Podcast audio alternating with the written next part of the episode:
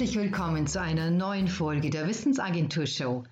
Mein Name ist Alexandra Grassler und ich freue mich sehr, dass du heute mit dabei bist und zuhörst. Wir haben inzwischen die 76. Folge und heute geht es um eine besondere Auswirkung von Stress. Kränkung durch Stress kann krank machen. Dann lass uns gleich loslegen. Stress macht krank. Diese Schlagzeile, die lockt wohl heute niemand mehr hinter dem Ofen vor. Doch wenn Kränkungen zum Stress dazukommen, dann schaltet unser Körper nochmal eine Warnstufe höher. Und was sich dabei genau abspielt und was du tun kannst, um deine Gesundheit zu erhalten, das soll uns heute beschäftigen. Dass zu viel Stress nichts Gesundes ist, das wissen wir schon. Dass es zwei verschiedene Arten von Stress gibt, den guten und den schlechten, wissen wir auch. Doch es gibt immer wieder neue Aspekte zu diesem leidigen Thema, die einen zum Nachdenken bringen.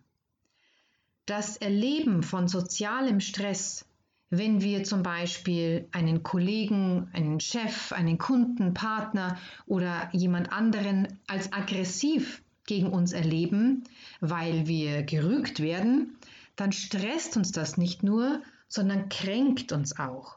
Und das macht uns tatsächlich kränker. Eine Forschergruppe hat dies messbar herausgefunden. Erleben wir eine Situation wie gerade geschildert, steigen zwei Moleküle Zytokine an, die Entzündungswerte in unserem Körper anzeigen. Dies ist eine frühe Immunreaktion unseres Organismus auf Stress. Unser Körper reagiert also ähnlich, so als ob ein feindlicher Erreger in uns zu bekämpfen sei. Ein Zitat aus dieser Studie: Sobald sich ein Mensch sozialem Stress ausgesetzt fühlt, steigt die Anzahl dieser Moleküle an. Sie gelten als mitverantwortlich für Bluthochdruck, koronare Herzerkrankungen, Depression, verschiedene Krebsarten und mehr. Soweit das Zitat. Das ist doch schon erstaunlich, oder? Jemand fährt uns an und wir fahren eine Immunreaktion hoch, als ob etwas in unseren Körper eingedrungen wäre. Manche Menschen scheinen dabei mehr die Fähigkeit zu besitzen, so ein Verhalten an sich abprallen zu lassen. Doch die Messwerte sprechen eine andere Sprache.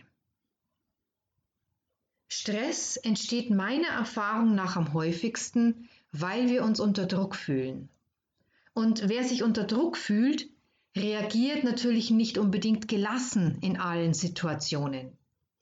Wir geben im Prinzip den Druck weiter. Und manchmal mag sich das fast wie ein Dampfkessel anfühlen, der schon überhitzt und einfach Dampf ablassen muss. Das ist auch so ein Sprichwort, das es in unserer Sprache gibt.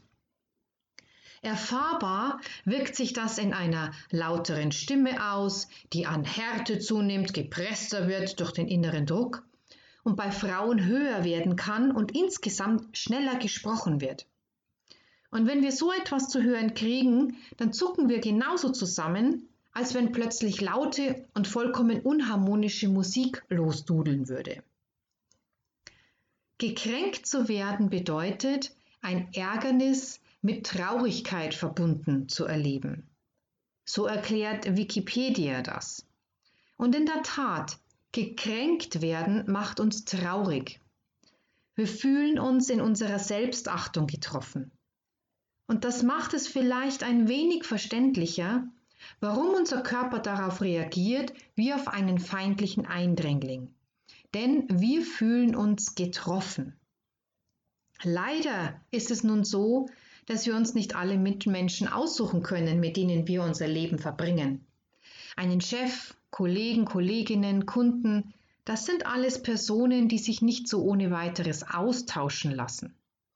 Doch das bedeutet nicht, dass du nichts tun kannst. Mir geht es jetzt nicht darum, dass du schlagfertiger werden könntest. Das ist auch ein Wort, das ich nicht besonders mag, da es den Schlag schon im Wort hat.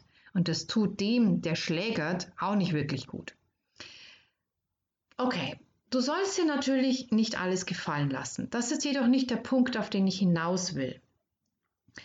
Überleg dir doch mal, was du machst, wenn du dich innerlich gekränkt fühlst. Ist es nicht so, dass wir uns sehr lange damit gedanklich beschäftigen? Dass wir dieses Geschehene wieder und wieder im Kopf hin und her wälzen und überlegen, wie wir hätten reagieren sollen? Ein Mensch, der dich gekränkt hat, der ist schon längst seiner Wege gegangen und hat das Ganze abgehakt. Denn er hat ja schließlich seinen Druck abgelassen. Doch in dir bleibt durch das gedankliche damit beschäftigen der schlechtere Zustand erhalten. Du denkst weiter darüber nach. Dein Körper bleibt im Verteidigungsmodus und hält die Entzündungswerte hoch. Das macht ja wohl überhaupt keinen Sinn.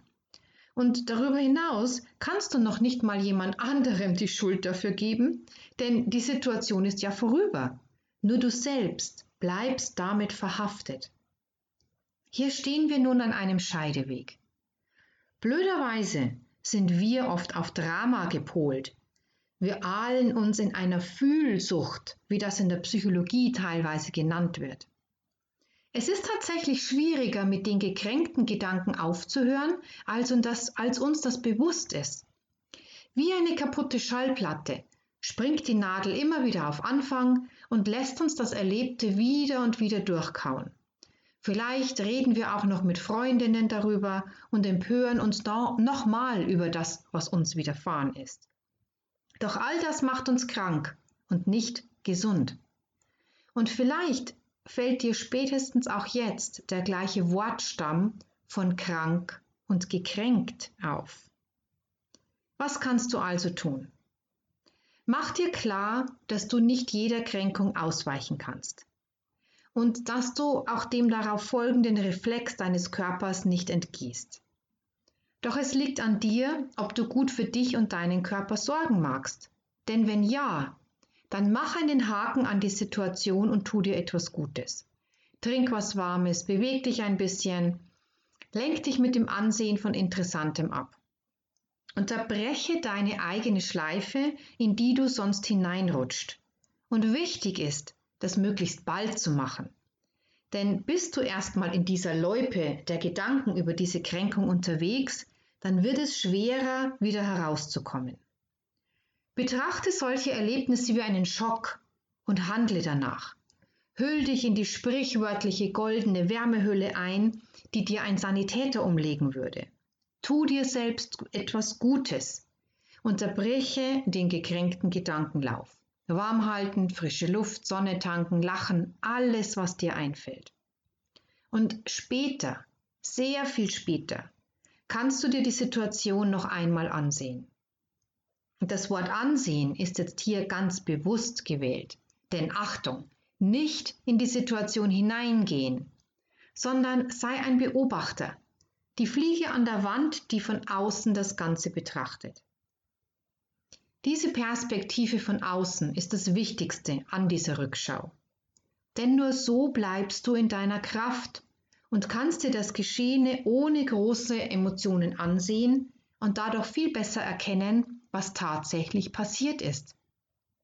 Und du kannst erkennen, welches Verhalten du beim nächsten Mal für dich ändern möchtest, damit es möglicherweise nicht wieder zu einer Kränkung für dich kommt. Sei ein Detektiv und stelle Fragen. Betrachte das Geschehene wie einen Film. Und jeder Film hat einen Anfang, einen Mittelteil und einen Schluss. Und bei guten Filmen erkennst du bereits in den ersten Szenen den Charakter des ganzen Films. Und genauso kannst du auch in deiner Rückschau vorgehen. Schau dir vor allem den Anfang an. Was da schiefgelaufen ist, ist häufig bestimmend für den Rest. Und wenn du lernst, an diesen Anfangssituationen etwas zu ändern, änderst du auch den Rest deines Films. Doch denk daran, das Erste, was zu tun ist, wenn du eine Kränkung erfahren hast, tu dir selbst gut. Unterbreche deine Gedanken und sei gut zu dir. Damit hältst du dich ein gutes Stück mehr gesund. Und je gesünder du bist, umso besser wirst du dich fühlen. Und das ist doch ein wirklich erstrebenswertes Ziel. Damit haben wir das Ende der heutigen Podcast-Episode der Wissensagentur Show erreicht. Wie schön, dass du mit dabei warst. Auf meiner Webseite wissensagentur.net findest du viele, viele weitere Informationen und du kannst dich dort auch gerne für meinen Sonntagsimpuls eintragen. Ich wünsche dir noch einen wunderschönen Tag. Pass gut auf dich auf und bis zum nächsten Mal.